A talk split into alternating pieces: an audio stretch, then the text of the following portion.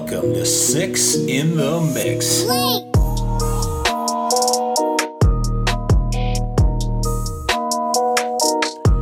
Yo, when this flock comes to talk, pull a chair and prepare. We have six in the mix. When we speak, it's unique. Varied views, no excuse for the news to be void of some fun and the truth.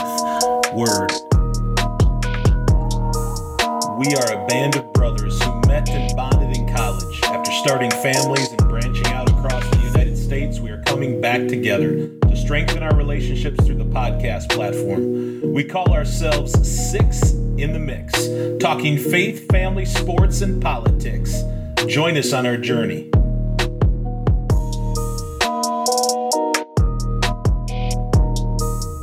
In episode 18, we will be looking at some politics and the start of Joe Biden's presidency. That should be exciting. As always, we'll have six in the mix trivia. We've got calling your shot that focuses on uh, the Minnesota Vikings, which should be great. As always, feel good story of the week. Ben will be sharing that with us. And then in Fix Your Eyes, Ryan will be sharing his testimony. So to start us off, I'm going to turn it over to Jeremy. Thanks, Matt. We do have a, a topic here where we're talking about Biden and the uh, first 100 days and putting masks on, on everybody and making that a mandate. And then, really, uh, Biden's idea of, of giving Kamala Harris. Um, her way and kind of capitulating to some of her things. So again, we find ourselves immersed in the politics of the day. Whether you like it or not, there are undertones, there are riptides in our communities, our state, our country that will be very much impacted by our future president and his running mate. And there has been much speculation as to the ability, really, for Joe to keep up with the monumental task of not only running our country, but also being a voice and protector of the free world. In this COVID crazed world, adding and uh, with an aiding media, Biden and Harris have dodged tough questions and have neglected, in my opinion, to show their true colors it's widely known that Biden did not have a choice really in his VP pick. In an interview during an early political career, that is Biden's career, he was quibbling about, and to use his words in a quote, to be able to prostitute to the highest bidder. Those are his own words. He was suggesting in the 70s that his political future and agenda were up for grabs and that he would willingly be a mouthpiece for whoever needed him most. Leadership quality? I think not. Nevertheless, He's logged almost 50 years in Washington and is a willing participant of this deep state. Now, I know from my own failures and inconsistencies that it is near impossible to change leadership marks on a dime. For Biden, it would be near impossible to adopt a philosophy that would put a real bipartisan approach to the people and unite this great country. It would be near impossible to sever old relationships when debts, owed politically, financially, socially, and otherwise. Yeah, this is our president elect with a VP walking ever so closely while having the ear of our president. Leaders should surround themselves with the best counsel. This has to be done as the president of the United States. Will Joe do this? Is Kamala Harris at the level of this council?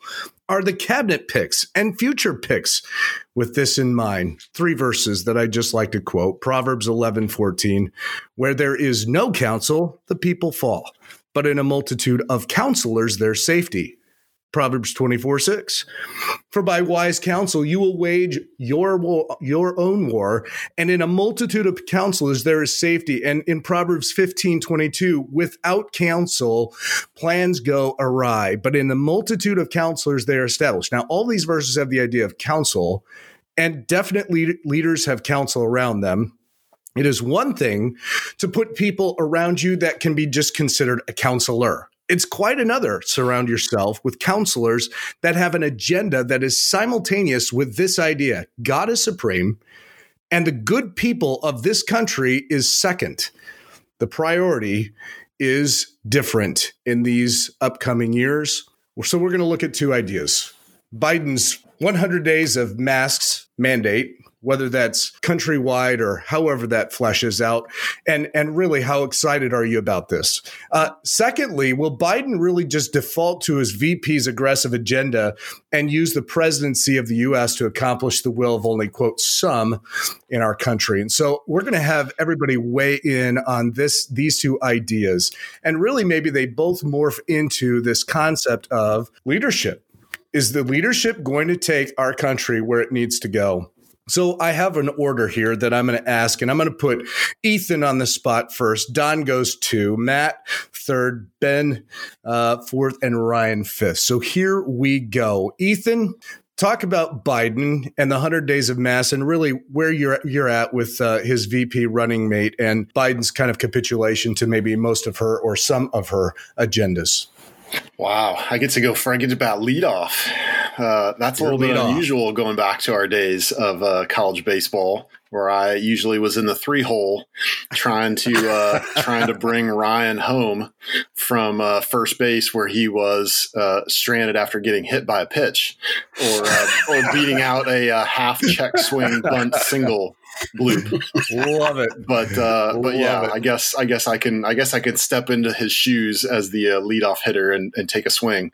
You know, I think I appreciate a lot of your thoughts about leadership, Jeremy, and you know, I, I don't I don't know much about um, I don't know much about Biden's heart. I don't know much about Joe's core principles. I think you did mention, you know, I, I don't, I would have loved to have seen uh, him and the the political process be a little bit more transparent, perhaps, in Absolutely. actually asking questions and seeing him answer questions, so that we had a better idea of of what what he what he stood for. I don't think we really know that in every case, but but I think that's probably not and it's not just on his side of the aisle. I think, you know, politically in the last couple decades, we've seen a move far away from uh, taking stances on on something that that people say they believe um, and explaining how they want to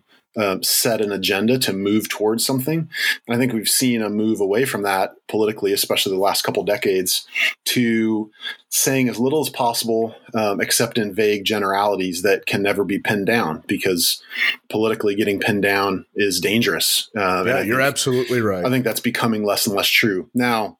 I think after the election, I think you know we've we've started to see some hints and and some statements here and there that that show us some of the things that that Joe, uh, that President elect Biden is intending to put forward.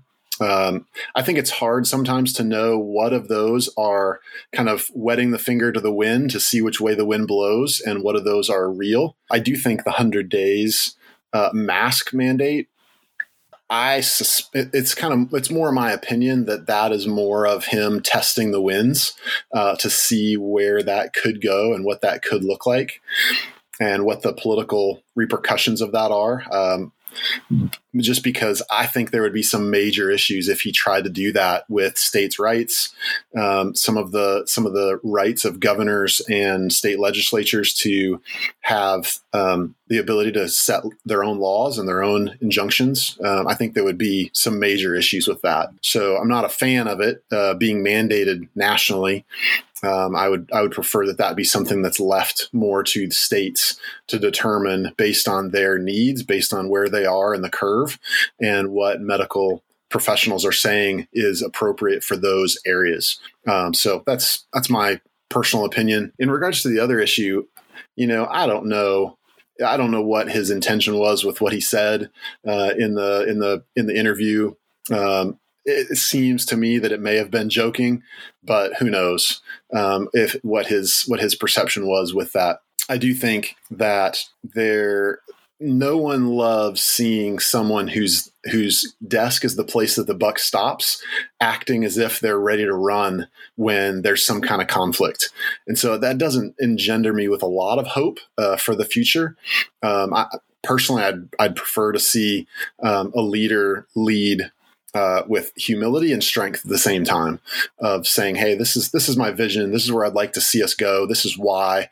Let me let me let me explain and give a little bit of a picture of of where I think we should go, and this is how I want to propose doing it, rather than being someone who he's right now seems like he's less interested in taking a stand and and leading out strongly. Um, so we'll see. I'm willing to give him the benefit of the doubt in that area and others, and we'll see where where he takes things. Um, but yeah, that's that's a little bit of my two cents. Good, good thoughts. I, I, I appreciate you saying that the politicizing of things and and and not being truthful or maybe not, maybe not truthful but coming out and being who you are really in the in the process of hey i'm running for an office. This is who i am. Check my record. Be who i am. Both both on both sides of the aisle you're right last couple of years, and I would say you're right, decades, uh, hasn't been forthcoming. Well, great thoughts, Ethan. Let's go to Don and see what uh, what he's got up his sleeve here. Well, Jeremy, thanks for uh, for introducing that topic, man. I was I, that was exciting. I was getting pumped up just listening to that. I'm podcasting. I'm recording in my in my uh, closet. I wanted to make another doorway because uh, I want to run through that wall right here, and because that was awesome, and I was pumped up. But I got to ask though, did I miss a memo? Did Joe Biden get elected president? I mean, that isn't no. official. So president elect, and I'm I believe my, my intro said that. So, and I don't even okay. like to say that yet. But okay, okay, fair enough, fair enough. President elect. I uh, I actually said his his presidency in the intro, Don. Thank you. Because I don't, okay. I still haven't seen enough information that things are going to be overturned. So I'm calling him the president. Right. Okay. Well, you you can you can accept that heretic heretic type standing, I guess. I don't know. That's uh, really I didn't know it was like a papal. Well, you know, I, thing. Well, if you want to, if, if, you want to fall along with, fall in line with the rest of the mainstream, that's that's that's fine. That's Can you just define enough, papal? He's had enough electoral college votes certified by the states that he will be our president in January. Have they voted? They have not voted yet. yet. No, oh, so, so he's not the president yet. So okay. no, I just want to make sure. All right, back to this, Don. It's your, your platform. So and go. So yeah, but time out. He, he used the word heretic. We don't use the word heretic in politics. True. I feel like this is. A, I feel like this is a yeah. debate. Okay, Matt, you got twenty seconds to repeat. so okay, hundred day mandate for Mr. Biden, who is going to promote this uh, right at the beginning beginning. I will not be partaking in that. I will be. Uh, I was just busted at Costco uh, the other day. Just for, uh, the lady said, uh, "Can you put your mask on?" And I was like, "Okay, fine." So I'm going into stores now, not wearing my mask. I'm tired of it. I think it's stupid. Um, I will, and if they tell me, if they ask me to, I will say, "Oh, fine, okay." I've noticed some stores put up these signs where they say uh, that are getting sick of it. I, have noticed there's some stores around the uh, cities here uh, that have a sign out front that says that they will um, they realize that it is a mask mandate or whatever the governor has, has imposed on our our state to wear masks uh, in in uh, in a convenience store, for example, and uh, they have said that they you know recognize that it is a requirement, but their associates or their employees will not require you or ask of you to wear a mask. I thought that was interesting. So I think stores and, and people are starting to get a little salty about this and it'll be interesting to see where this goes. Now you know with this 100 day mask thing how is this any different really than what we're going through now? I mean we've got most of the states saying i mean how is a how is this 100 day mask mandate going to be any different than what Walz is doing now in the state of Minnesota. Well, wouldn't the difference be that it's coming from the president of the United States as opposed to the governor of a state? I mean, Ethan said it well. This is this is to, you know, let's test the wind here, which how how, you know, how strong is the pushback going to come? Yeah. Yeah. Yeah, you're right. Exactly. Yeah.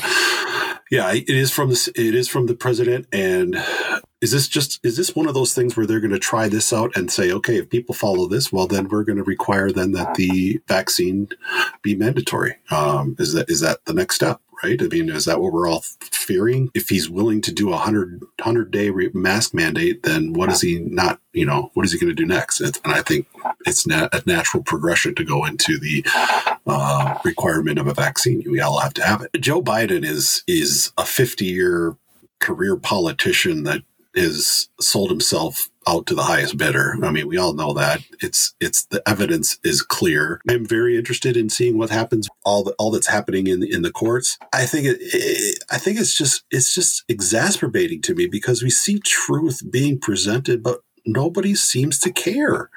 Nobody seems to care about the truth being presented, and it's just it's it's frustrating. And when you guys were saying, you know, Ethan, you know, you want to, Ethan, you said you want to give him the benefit of the doubt man, I don't know if I can do that. I think he's he's proven himself to be corrupt and uh, someone who is not in line with our values as a nation. I think he's he's that ship has sailed for him. He is totally. I I think he will totally be a sellout to the highest bidder going forward. And um, with his relationship with the, his VP, the Senate runoff thing, if that if that goes the way of the Democrats, which I can't see why it wouldn't, considering the uh, voting election results that however they have are able to manipulate those i don't see how that's going to change. She's going to be the most powerful woman in the world. I think her her biden's relationship with harris is is going to be very significant and he's going to kind of like you said jeremy you don't want to see your leader run you know turn tail and run.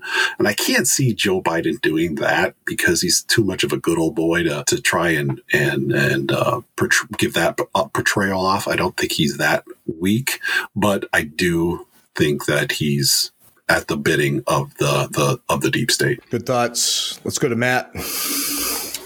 All right, Don, I got something for you for those on the podcast that can't see. Uh, I need you to come down, Don, to Ohio and connect with our local uh, donut shop. This is what is on their door as they walk in. It says face covering mandated by tyrant Governor DeWine. so I think that probably fits a little bit with Don's uh, Don's thought on that.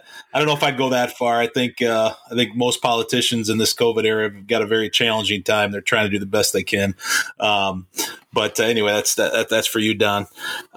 A couple thoughts. I think this masking thing with Biden is kind of a microcosm of his leadership kind of flip flopping, right? He comes out strongly, we're going to mandate it for 100 days. And I think, believe just recently he came out and said, well, I'm going to strongly encourage it. I'm not going to make it a mandate. Because I think he gets feedback and he flip flops different ways. And you've seen that with different political leaders uh, going back and forth. I think even in New York with the closing of the schools and then the reopening of the schools, it just, uh, I'm very concerned that wherever he's getting his thoughts from, whichever uh, whichever counselor, to Jeremy's point, is giving him you know the best ear, he's he's flip flopping. He doesn't have that strong leadership and backbone. Uh, to me, that's that's uh, that's very discouraging. Uh, when it comes to action masking, we've got a mask mandate here in Ohio, so it's not going to change anything as far as what I do. Um, it's it is what it is. I've kind of uh, grown used to it, though, though tired of it at the same time. Uh, I am seriously concerned about uh, his connection with his his vice president, and I think his statement over the weekend um, was it shed light on his ability to lead back when he was vice president for Obama. Right? It's and it's the comment where he said, "Well, if we disagree fundamentally on a on a very deep moral issue, then I'll just you know feign a disease and resign." right? And so I'm concerned back in his VP days, that's the approach he was taking. But now that he would publicly say that, like, I, there had to be some discussion on this. I don't think that just pops up. I, I think there is something deeper and darker going on where in, in, in the look in Kamala's eyes, almost like, yep, go ahead, puppet. Yeah, I got you right where I want you. Uh, it was just that look, and it was just a, it was just a really, really, really bad feel. Um, and so, you know, I, I certainly hope for uh, something different, but what we're seeing right now is uh, is certainly very concerning from my side. Hmm. Uh, ben, how about you? Yeah, so it's uh, it has been interesting to try to pay attention to all the things going on right now. Seems like it's the floodgates have kind of opened and there's all kinds of information coming in. It's hard to keep track of it, and it's even more difficult to discern what is true and accurate and what is not. You know, even talking about the masking mandates or how to um, try to you know get a handle on the pandemic as best we can. It seems like you know there can be times where you don't know the news coming out if it's really from a medical uh, community with with the knowledge to make a recommendation or if it's just a so-called medical group making a recommendation and, and what's the best way to move forward. I think um, you know i heard a, a doctor from uh, mayo clinic kind of talk about it that most diseases, there are a lot of varying opinions as more information comes to light and things are being developed, and you kind of put the right plan together. But we're at the disadvantage here where we're doing this as a spectator sport where everybody is watching what's happening and when a when a you know even recently the CDC talked about shortening the quarantine time after uh, uh, close exposure, you know, down from 14 days down to seven to 10 days. And, you know, it's, it's so hard to know that. Um, what is and and then it can it's on the verge of being politicized immediately by whichever side to try to slant it into their view um, so i wish there was a way to do a more um, consistent plan across the country I, I think that could there could be some value there. That being said, I understand also Ethan's thoughts about, you know, the states, we, they are individual states with individual states' rights and, and mandating things from a federal level comes with some challenges too. So for, you know, again, for me personally, in Minnesota, we've had a mask mandate since the summer. So 100 days is, is shorter than we've been doing it already. So, you know, it's not a big difference for me in Minnesota. The things I've seen or heard, it seems to me like masks are um, beneficial to trying to slow the spread of COVID or really any other virus for that matter. Um, it can be beneficial. So I've got no problem with that. I will certainly be watching this Georgia race closely as it all comes to pass. I, like I've said before, I'm very hopeful that it will be um, at least one of those two races will will go the Republicans' way, and then we can have some split of power there between some of the legislative branch and executive branch so we can try to find a way to work together. To me, that's our biggest issue right now. Um, the two sides just the, just complete refusal to work together or try to do what's best for the country. I, I'm not sure that either side really is, has in mind to do what's best for the country. They're just trying to please their base, no matter what that opinion is, and they're not finding that any areas of compromise. And and that's my, my biggest concern going. One of my biggest concerns going forward. And I, so I'm very hopeful that at least one of those races will be Republican, and we can have some split. So they'll be forced to go. Re- to a compromise, or at least it'll kind of slow down some of the um, you know progressive agenda that's out there so we can really have a little more time to try to do things that are truly best for our country in the future yeah well said ben i think you've got some good points there ryan you're the last one bring us home regarding the 100 days of masking no problem uh, se- several of you have already mentioned this, but we have been doing this for quite a while. There has been a recent study, I think it came out of Denmark, that brought into question the effectiveness of masks. Perhaps some of you saw that. Uh, like Ben, I have been a believer based upon the overwhelming advice from medical professionals that there is a benefit to masking, and we've we've talked about this quite a bit on our on our podcast. Uh, but if, if we do find out more information that they are not effective, I don't like wearing them. I'd rather not wear them, especially when the weather's colder now and my glasses fog up everywhere I go. I went into Aldi the other day. Oh, that was a nightmare. I had my sun prescription sunglasses on. I have my mask. Actually, I wear two masks. That's how tough I am. I wear two. So I go in there and I got the my right lens fogged up and I'm shopping blind the whole trip. I couldn't I couldn't tell what I was getting. I mean, yeah, I could grab general things, but some of the items I was supposed to pick up were very specific. I couldn't read half the things because my my glasses would not unfog. So I, I don't enjoy masks. But well, it's good to know that you got muscle memory right to the sweet aisle. You're good. Well, it, it, that is good to know. Yeah, that is for sure. So yeah, and it's right. good to know that you're wearing Don's mask. That's awesome. So Don, you're good. Don's got so much viral load coming out of him. I, I, I, if there was something more I could do for Don, I would, but no, I can't. I, can only do so much. Any anyway, so uh, I guess where I'm at with masking is it's it's a good idea, but I don't want this to be a permanent thing but again, I, I'm, I'm hoping the population, with their freedom, will take some responsibility. And what I've heard is that we are seeing spikes in places because people are tiring of masking. They're they're doing it they're not doing it when they should be doing it. Whereas the anti-mask crowd will say, "See, we're all masking, and we're still seeing spikes." And so you've got side A telling side B they're wrong, side B telling side A they're wrong. But I, yeah, that's the most recent thing I heard is he said it's not going to be mandated. So I, I think that's the right approach. But um, we'll see how it goes. I'm not going to oppose that. Regarding the relationship with the vice president, I am just still amazed. I don't know if you all ever sit back and reflect on this or not, but Joe Biden, I think this is the third time he's run for president. He's never come anywhere close to being in the top tier of a Democrat Party nominee. And then you look at his running mate. She was one of the very first nominees to drop out. I shouldn't say nominees, candidates. Back when they were having their primaries a year, two years ago, she was Not one to of the mention the conflict between those two. Oh yeah, they they certainly had their moments for sure, uh, racist moments, if you if you will. But think about that. Think about where we've come and what this virus has done. I, I do believe that Trump would have been reelected, but he really botched the way he handled this virus. And now we've got two, you know, with all respect to both of them, Uh, I, am going to respect the office, but they, they're, they're, they've been jokes. How, how are they now the top two heading to lead our country? And I don't think either one of them have a spine.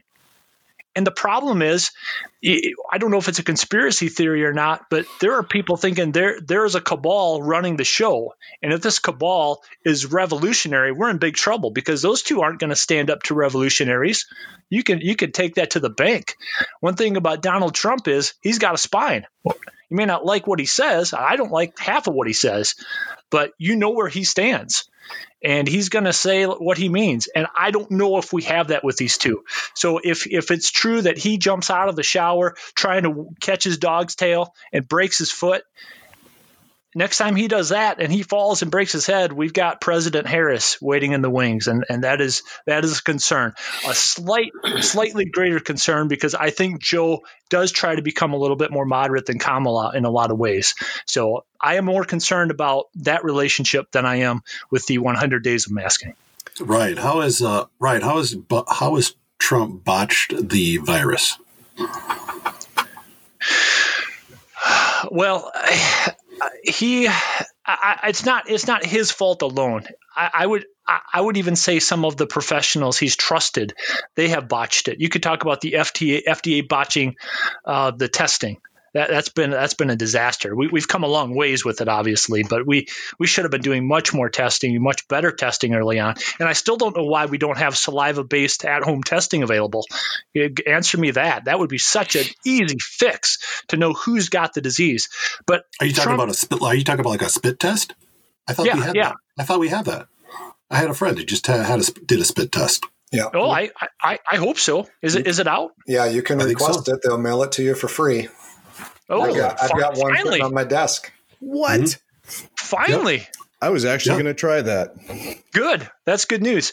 No, but Don, I, I think the fact that he was almost treating it like a hoax early on, and when he came out in that interview recently and said, "I didn't want to panic the American people." Uh, I, I, I don't think that goes over very well. You, you need you need to tell the people the truth, and uh, I think I think the other area where he could have handled it better is is with masking. Um, he- when Mike Pence came to Mayo Clinic that one time and he didn't have a mask, that that that was not a good look. I, I guarantee in Minnesota he lost a lot of votes because of that that one situation. So that that was unfortunate. So if he would have taken it a little bit more seriously, and look at how many people, look at his base, look at how anti-masking they are. It, it should not be a political issue. Uh, you talk to people all over the world, and they're looking at us like conservatives and liberals in the United States. That will depend upon whether you mask or not. If you fall into one of those camps, they don't understand that. So to me, that's how he's botched it. I think there's more to it though, Ryan. I think there's the issue of is this freedom or is it is it oppression? And I think for most who uh, take that side are saying we're not going to mask not just because of the virus, it's because of the fact that there's a freedom being infringed on and taken away and or something imposed on them. So I you know, I I think you're making a general statement here that that some would say as a Trump supporter, hey, no, that's not why why I don't wear a mask. And and I'm with you. I, I mean, I've yeah, got I've Jeremy, got, Jeremy, you wear a seatbelt, you follow the speed limit, you do other True. public safety things that you don't even think twice about, and you do them. This has become a hill to die on for anti-maskers that doesn't make any sense. Whoa, Yeah, whoa, whoa, whoa, whoa, whoa, whoa, whoa, whoa, wait, wait, to wear a seatbelt, that's obvious. That's proven. Again, we have we have proven statistical uh, documentation and data that tells us if we don't wear a seatbelt, we die. We don't still don't know what this coronavirus does. I'm sorry, we just don't. For every every article that says it's right to mask, I can find I can get I can provide you an article that says it's it's it's a waste of time. I mean, the, we just don't know. And I think we have to give the power back to the people to say, decide for yourself, do what is best for yourself. When we see a government come in and say, nope, you got to do it this way, well, then that just opens the doors to, to having us do many other things that we're not going to want to do. But I think when you when you don't know an enemy, you don't know truly what's going on. You want to choose the more conservative path, though, right? You you want to try to you want to try to choose that. So again, I, I'm not a fan of masking overall, but I do feel like when you in the absence of knowledge and when we got we're back and forth, back and forth, it's not as clear as a seatbelt in the car. Then I think you do. I'm going to make my mistakes on the side of safety. I'm gonna I'm gonna make sure I mask up more to prevent that from going out. So I I I uh, I tend to lean a little bit more toward uh, Ben on that one. Yeah, and I'm not I'm not suggesting that I don't wear a mask ever. In fact, we have the mandate here in Wisconsin and in schools. We have to do that. Um, inside buildings we have to do that and i've been i've been following that as consistently as i possibly can now interestingly enough i got a cold even though i was doing that so you know i'm not suggesting that it can stop everything and i don't think i i am covid positive just because the symptoms don't line up However, as we've talked, we have heard we've heard from from some great points all all the way around, from uh, giving the benefit of the doubt and waiting for this thing to play out from Ethan. Don said, you know, he he is a sellout to the highest bidder. Uh, Matt talked about flip flopping. Ben said there's a flood of information, and I think he's right on the money in the fact that there's so much information. And he said, "quote What is true and what is not?" And I think that is the bottom line for all of this. What we're all struggling with is truth. What is right and what is wrong? What is sickness? What is a virus? What is a killing virus? What is not? What is going to be safe and what is not? And because we don't have those answers, even among us, we're going to disagree at some level, at some at some strategies because of these things. Um, Ryan said, "Hey, I'm good with masking. Just don't let it be permanent." Um, and then the question that I think was the the best stated is with the politi- politics of of uh, the Harris uh, pick, Biden's uh, VP pick. Think about where we've come. I think I think that is a, a great question to ponder. And as I throw this back over to Matt for our trivia, I think it's important for us to not let these things just diminish in our minds that that it stays in the forefront and that we are vigilant to to still fight for freedom uh, still fight for those truths to still fight for that. It may look messy for a while and there's definitely mud in the water but at some point here down the road it, the, the professionals are going to catch up with the plan that ben talked about they are going to get us up to speed with some of the best practices of this because we we do live in the U.S. We do live in the the, the richest and the most uh, populous place with research and development at our fingertips. And I think some someday, and hopefully sooner than later, that comes out. And I agree with Don. I want that to be now, and I'd rather not wear a mask. I'm a, I'm on his camp, but I do until I find out uh, and find out what. Uh, what we can do uh, to to prevent this and hopefully get this to go away. Whether the vaccine helps that or not, I don't know. So I'm sure we'll still have continued uh, discussion on this, but uh, for now, that was great. A great topic, great discussion, good points. Matt, I'm going to throw it back to you. No doubt, a hearty discussion to start off episode 18, but you guys know what time it is. That's right, it is six in the mix trivia. We are looking at a total of three points. Three points available for tonight's trivia. Uh, we are going to start with question number one. Again, Ryan, name is your buzzer. Name is your buzzer. Make sure you're off of mute. And here we go. As we sit here on December 6th, we are on the eve of one of the most infamous attacks on U.S. Ryan. soil. Ryan, Go ahead, Ryan. Pearl Harbor. It's given me hear such great joy. Let me go back and repeat the question. Uh, we had an eager beaver, uh, which was uh, just makes me thrilled to no end. So we are on the eve of one of the most infamous attacks on U.S. soil. In what year did the attack on Pearl Harbor take place? Ben, Go ahead, Ben. 1941. That is correct. 1941. Boy, you jumped the gun there, Ryan. Any thoughts? Did you did you know the date? Yes, I knew the date. Eh, Sometimes this goes back to Knowledge Bowl. You just have to try to anticipate what the question is. You got to get in there and you got to beat everybody else. In Knowledge Bowl, did they have you finish the question and No. then give the answer? Nope, nope, nope. Hmm. Yeah, that was the that was the choice you made, right? The risk reward of Risk reward. Yep, Alright. yep. All right. And, and once once I said my name tonight, I knew it could either be the year or the or the location, and I I guessed location. So yeah. In Scout's honor, I did not change the question. It, had you had had that been the question, what was the tack? I would have given you credit. But uh, again, much to my happiness and the joy of our listeners, uh, you chose the I'm you not sure. chose the uh, I'm not the sure. wide the- path that I'm leads not to sure the destruction. listeners share in your joy. Do they? Do the listeners share in your joy? Well, the, Yeah, the sure five of do. us do, so I guess uh, eh, we're speaking for them. Yeah, I was thinking Ethan might have a shot at this one, being the the history buff, but maybe he was being kind to the rest. Your thoughts, Ethan? Uh, I I paused for a split second to decide 1942, 1941, and Ben Yeah. beat me to it. There you go. There you go. Good work, Ben. All righty. All righty. Yeah, that launched us into World War II there, gang. So um, certainly some uh, some good uh, some good times to remember, and um, again, be grateful for again politicians that did have uh, spine and, and and entered us into a very uh, important World War, uh, one that we did end up winning. So Have you guys been to that that memorial?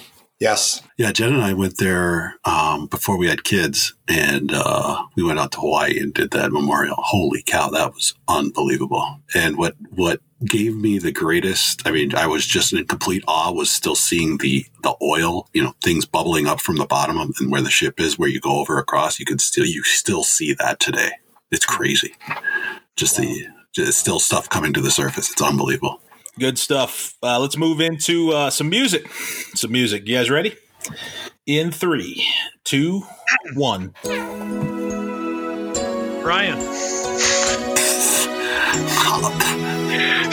Yeah, go ahead, Ryan. Don't Greg D crucified with Christ. Ah, you got it.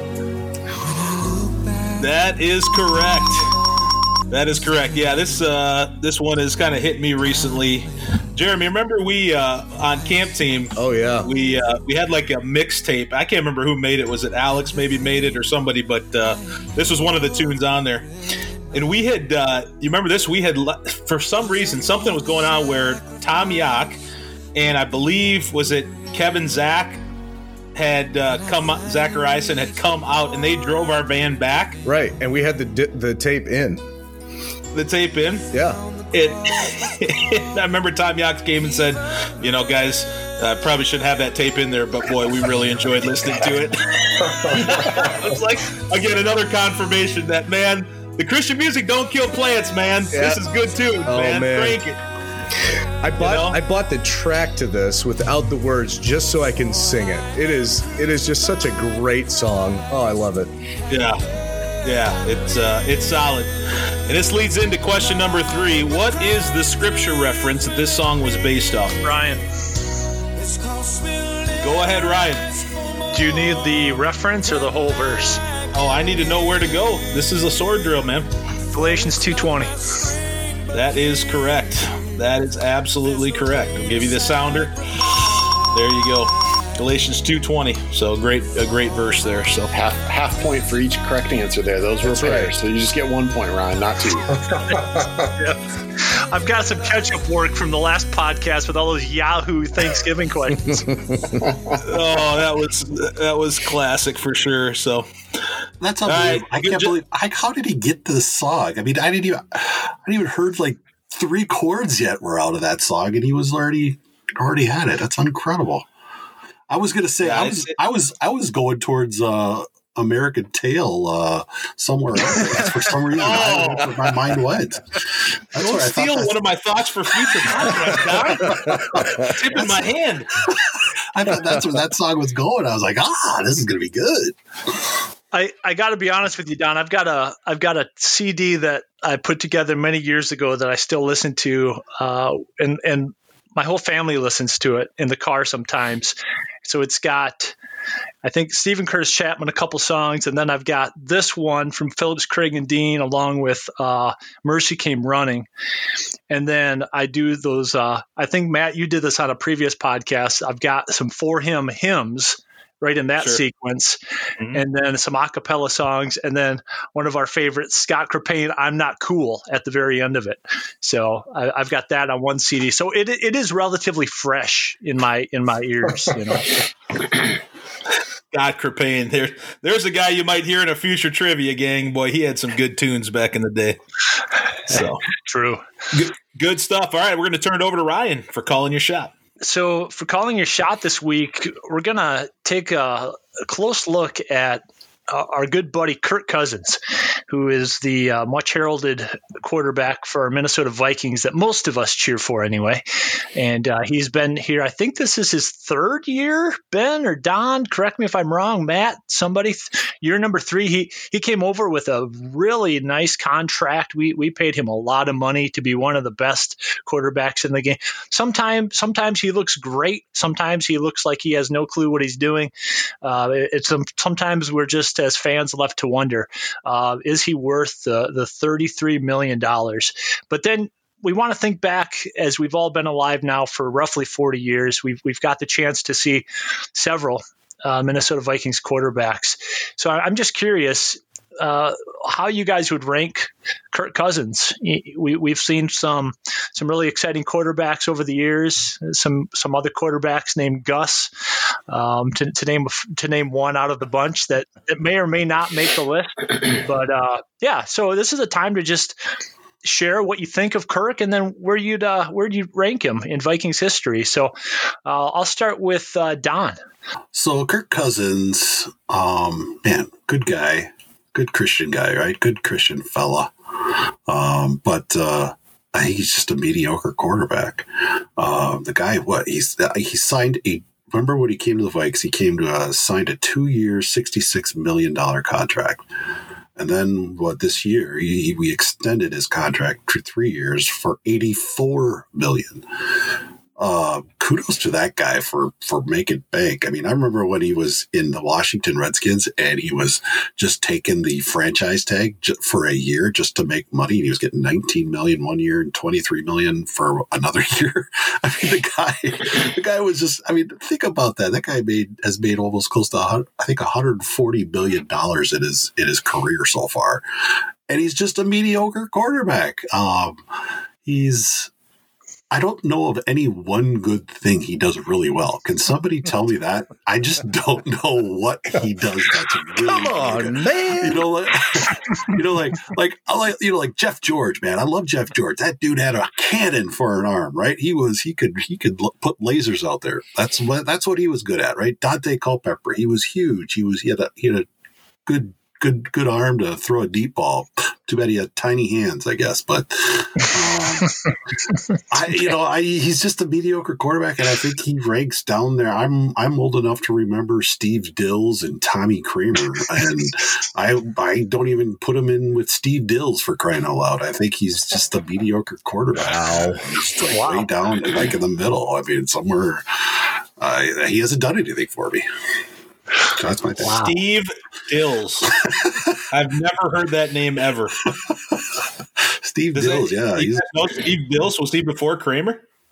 He was. Uh, when was he? He battled with Kramer. I think him and Kramer were always uh, in the mix with each other, but. Uh, Right, um, and and then Wade Wilson came after them, right? Oh, yeah, yeah, see, I remember Wade Wilson, Tommy Kramer. I don't remember uh, Brother Dils. Yeah, I think he. Was, Brother Dils yeah, I think was it was Les Steckel part of that uh, part of that regime.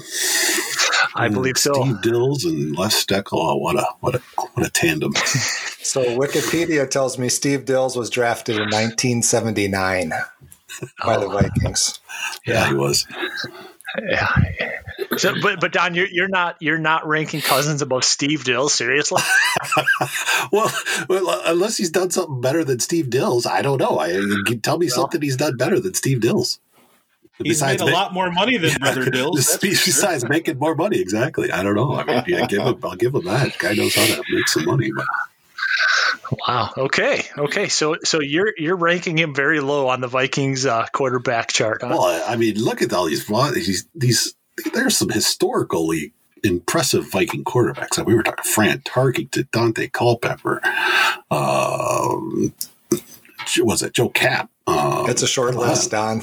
Yeah, you don't. I mean, stop there. Get some positivity going here. You got nothing to talk about now, Don. You mentioned them all. Whoa, whoa, whoa, whoa! Warren Moon, Pa- pa- pa- That's good. I think we've heard from uh, pretty much every quarterback since 1980, and then Don gave us Tarkenton and Kapp going back earlier than that. So great. Okay, all right, we got you, Don. Let's move on to Ethan. Ethan, you were not raised in Minnesota. I think you followed the Vikings a little bit, but I'm I'm wondering have you have you become a Kirk Cousins lover? No, I would not say that. Um I, to be fair, I have watched very, very limited. I have a very limited perception on actually having watched him the last couple years. Um, the Vikings games are rarely played uh, down here in North Carolina, and so I've you know barely seen him. Um, I do. So the way that I will rate him is two sides of the coin. One is um, he he will have to do a lot to uh, make up for some of his shortcomings. I think, uh, in my mind, um, I do think there there is a saying uh, that probably informs how I'm going to respond. The the the bird in the hand is better than two in the bush, and so I think you know he is fairly mediocre. But there could be a whole lot worse um, if you look around the dregs of the NFL right now. Amen. And so, you know, if if there was a Shake, way, shake what bush? What exactly. bush are we shaking? if there was a way for the uh, if there was a way for the Vikings to pull a San Antonio Spurs a la early 1990s and um, tank a season and uh, draft uh, Tim Duncan um, as the number one draft pick, I'd love for that to happen. I, I would I'd be all in favor of them replacing him, but um, but I I don't want to experience. I don't want to take the risk of them cutting him and then trying to find a quarterback um, from the trash heap of the NFL right now. So I would say I would agree he is very mediocre. Um, I do think fondly back to the days of watching the the beautiful delivery of Randall Cunningham um, slinging balls with the effortless ease down the field for Moss to catch with his fingertips and dance into the end zone. Um, I, I would I would vote him number one for in my mind just because of just the pure aesthetics. Um, and uh, just the the winning elements that he brought, I think in some ways. So he would he would be first for me, um, and Cousins somewhere in the middle of the pack. Got it. Do you guys know the Randall Cunningham rap? Never heard of it. it. Was it part of the uh, Chicago Bears 1985 rap? I. I'm not sure. I just That would be the Super here's Bowl how it goes. I got I got it since, Ethan brought it up. Randall Cunningham, quarterback, the guy who everybody wanted to sack. Now you see him. Now you don't. Think you will? No, you won't. that that's what I learned when. That's the Randall Cunningham rap that I remember. Was When that did was this that your out? second? Was that your third day, uh, third grade um, English literature project? Project? I think, yeah, I think so. I don't think I was paying much attention. We were, we were in uh, recess or something, but I think that was. I think they came up with that when he was. It was before he came to the Vikings. who did he? Who was he? The when he was with uh, was the it Eagles. Philly? The Eagles. Yeah, Right. Really? Yeah. hated they hated dirty birds. Yeah, Matt, did you by chance, just by chance now, share that rap on WCTS ever? no, no. e- Even in my mind, I couldn't finagle a way to get that on the air. So there, there was no hip hop on WCTS. That much I can tell you. The only I, I, even I had to draw a line. the only good thing I have to say for Kirk Cousins is he's the only Vikings quarterback that actually has a chance to get them to the promised land, and so I'll I'll keep I'll keep hoping and wishing uh, as long as he's there. But I don't have a lot of hope. It's it's a it's a pretty slim thread. And then we'll wish for the next guy, and yeah. we'll wish for the next guy after that. Okay, I got you down, Ethan. So we, middle tier, and your preference is the great Randall Cunningham. That's a that's a fair note, and I'm actually in sync with that. How about you, Ben? So I'm trying to remember the stat I saw on today's game that they flashed up there about quarterbacks who've had um, as many years of 3,000 passing yards and 25 touchdowns as Kirk. And it, it, was an impressive list. It was some of the better quarterbacks playing right now, Tom Brady and some others. And, but what comes to me out of that is uh, I rem- to me, it it still feels a bit like Kirk is just a stats guy. He, he has great fourth quarters when we're losing by three touchdowns, but but that's kind of where he shines. well said. Um, although I, I, will say this, you know, I, I'm I mean, I, I, think he's played well this year. I think this is his best year he's had so far with the Vikings. And I, I do remember back to last year's playoff game against the Saints and how he drove us down the field in overtime through that nice deep ball to Thielen and and basically won that game for us. You know, I I'm I, my fingers are crossed that that is some kind of a turning point where now he can have a little more poise. The last two weeks, we've had very close games into the fourth quarter against Carolina and Jacksonville, and we've found a way to win. Now, the opposing team has helped us a fair amount in both of those games, but you know, Kirk hasn't made a, a crazy blunder at the end um, as much as maybe he had the first couple years he was here. So for me, yeah, he's probably in the upper half, maybe the top third, but I think it's a short list. Unfortunately, I think we've talked about that already of great Vikings quarterbacks. Um, so yeah, I, I, like Kirk Cousins. I'm hoping he can continue to to come on and and develop that clutch gene a little more than he's perhaps displayed so far. But um, I'm hopeful he does have some physical ability, so I'm hopeful he can continue to progress. And um, so yeah, I'll put him. I'll put him in the top third. I'll be more optimistic than everybody else. I'll put him in the top third. All right. Yeah. Thank you. Thank you for that optimism. It's it's good to hear that out of the group every once in a while. All right, Jeremy, what you got? Well, my story with Minnesota sports really starts in '96. So, you know, oh, oh, my- hold, on, hold, on, Jeremy, one second. I, I, I wanted to give you the proper introduction. I was going to say Jeremy is not from Minnesota originally. You know that he comes from Arizona, where they have given us great giants like Kurt Warner, Carson Palmer, and Neil Lomax. So, Jeremy, I apologize for that intro. Go ahead. Wow, I don't even know what to say to that. But as I digress, I came in at 96 to the um, world of Minnesota sports, and really it was a, a baptism of all these, all you guys just, you know, knowing the histories. And I I have to tell you that I gained an appreciation for the NFL because of watching you guys watch the games, okay? Because I grew up in Arizona. We didn't even have a football team when I was growing up. Then it was the Phoenix Cardinals, changed to the Arizona Cardinals. And I was in high school by the time there was no there was no deep roots there at all. The closest roots I had was Denver, and that was about it.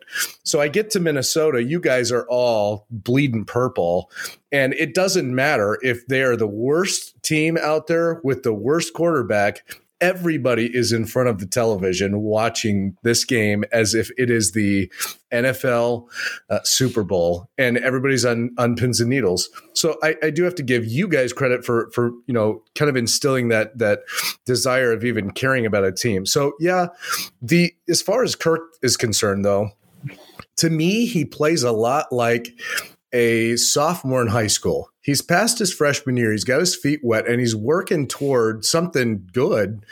But what? I mean, we haven't quite seen it yet. Ben, I think you're a little optimistic in the top third, although he does have those flashes. I mean, I was watching today, just happened to get the game, watching today, and I was thankful to see him pull it out. They kicked the field goal, game win, you know, g- games won. And you see his you know you see this kind of building but he to me he's just a sophomore yet he's maybe at the late season of his sophomore year i kind of want to see what he's going to do in the next couple of years if he can get that notch of of I, i've got I've got confidence. I know how to do this in the in the crucial moments in the critical plays where I can get it done.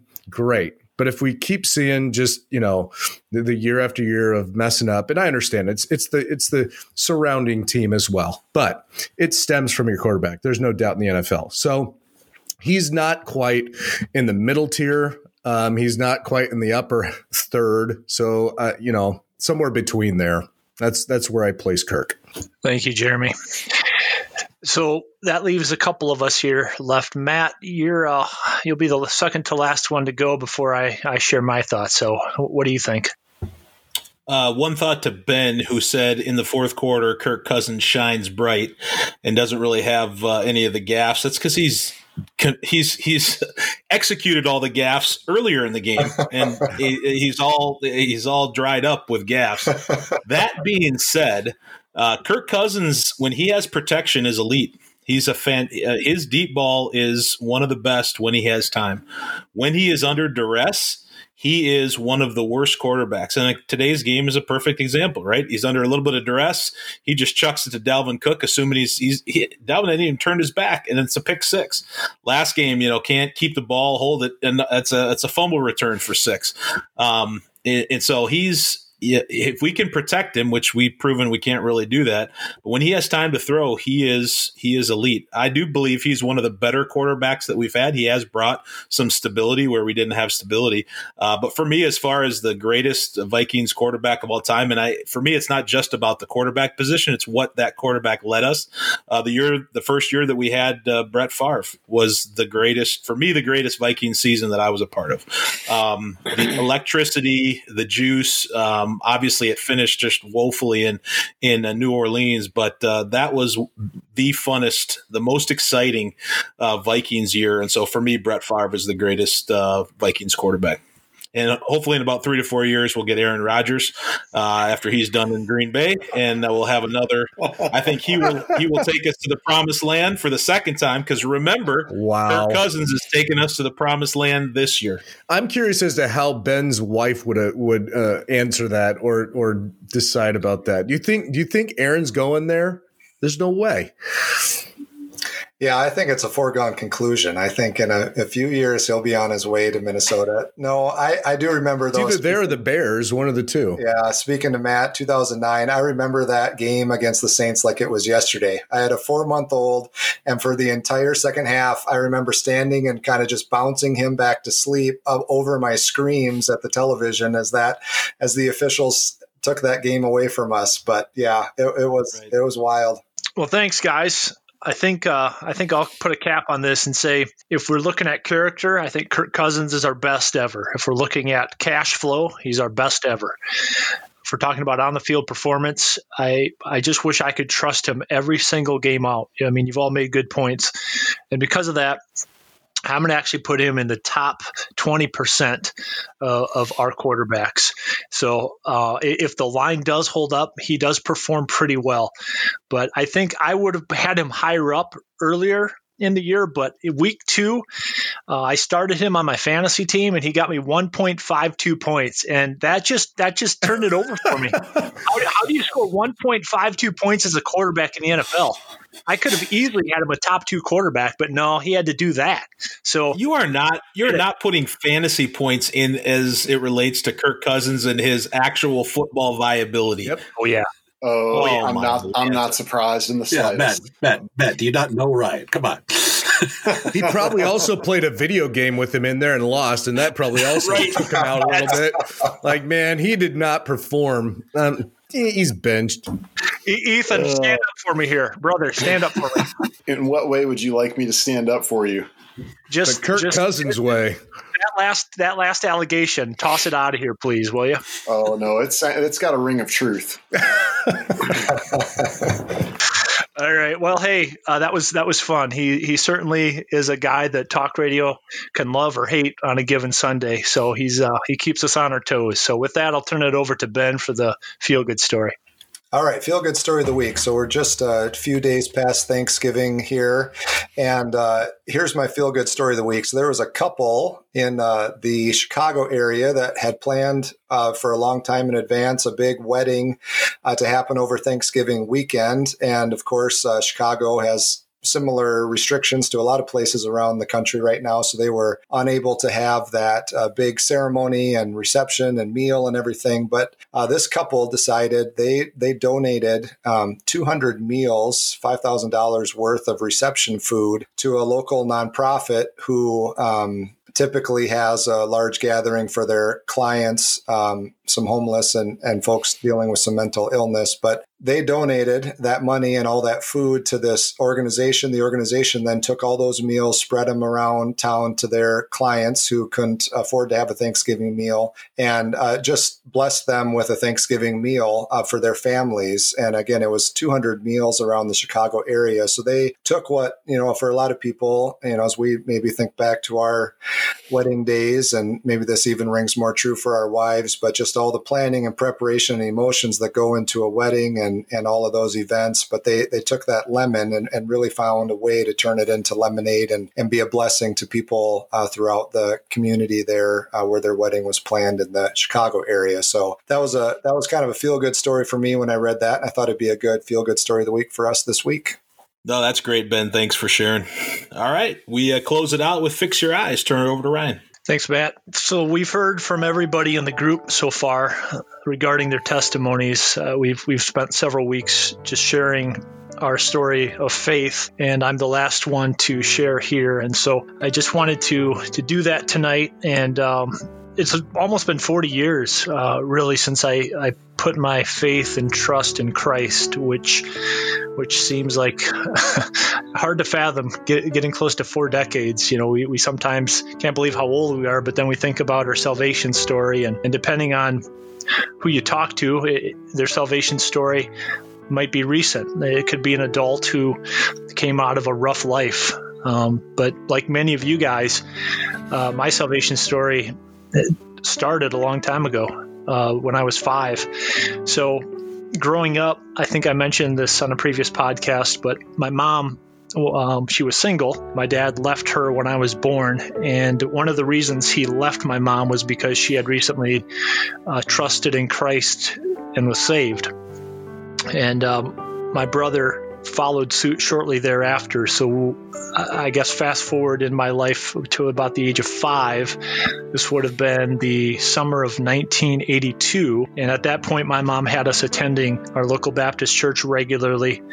And uh, we were there for every service. So I was at that early age hearing a steady diet of, of messages, gospel messages. But it was actually at Vacation Bible School on June 10th of 1982 uh, when I actually came to faith in Christ. I recognized my need as a, as a sinner and I needed a Savior. Uh, I recognized I faced eternity in hell. Um, and it was after a vacation Bible school message toward the end of the week there. Uh, I met with my youth pastor's wife, uh, Mrs. Flink, and she uh, she met with me downstairs and reviewed some verses out of Romans, and I was uh, I was saved. And really ever since then um, i guess i should mention i was baptized the following month recognizing that was an important next step, not part of salvation itself, but recognizing uh, identification with Christ, following Scripture's command. I did so.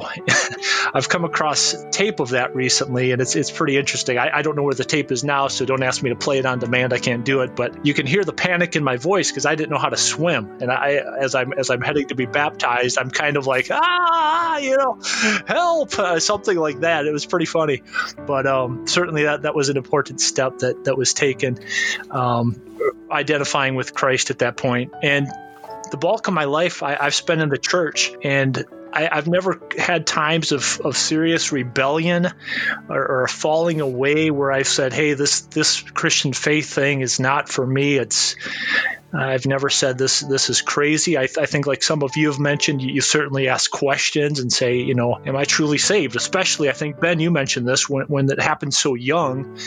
Um, was it legitimate?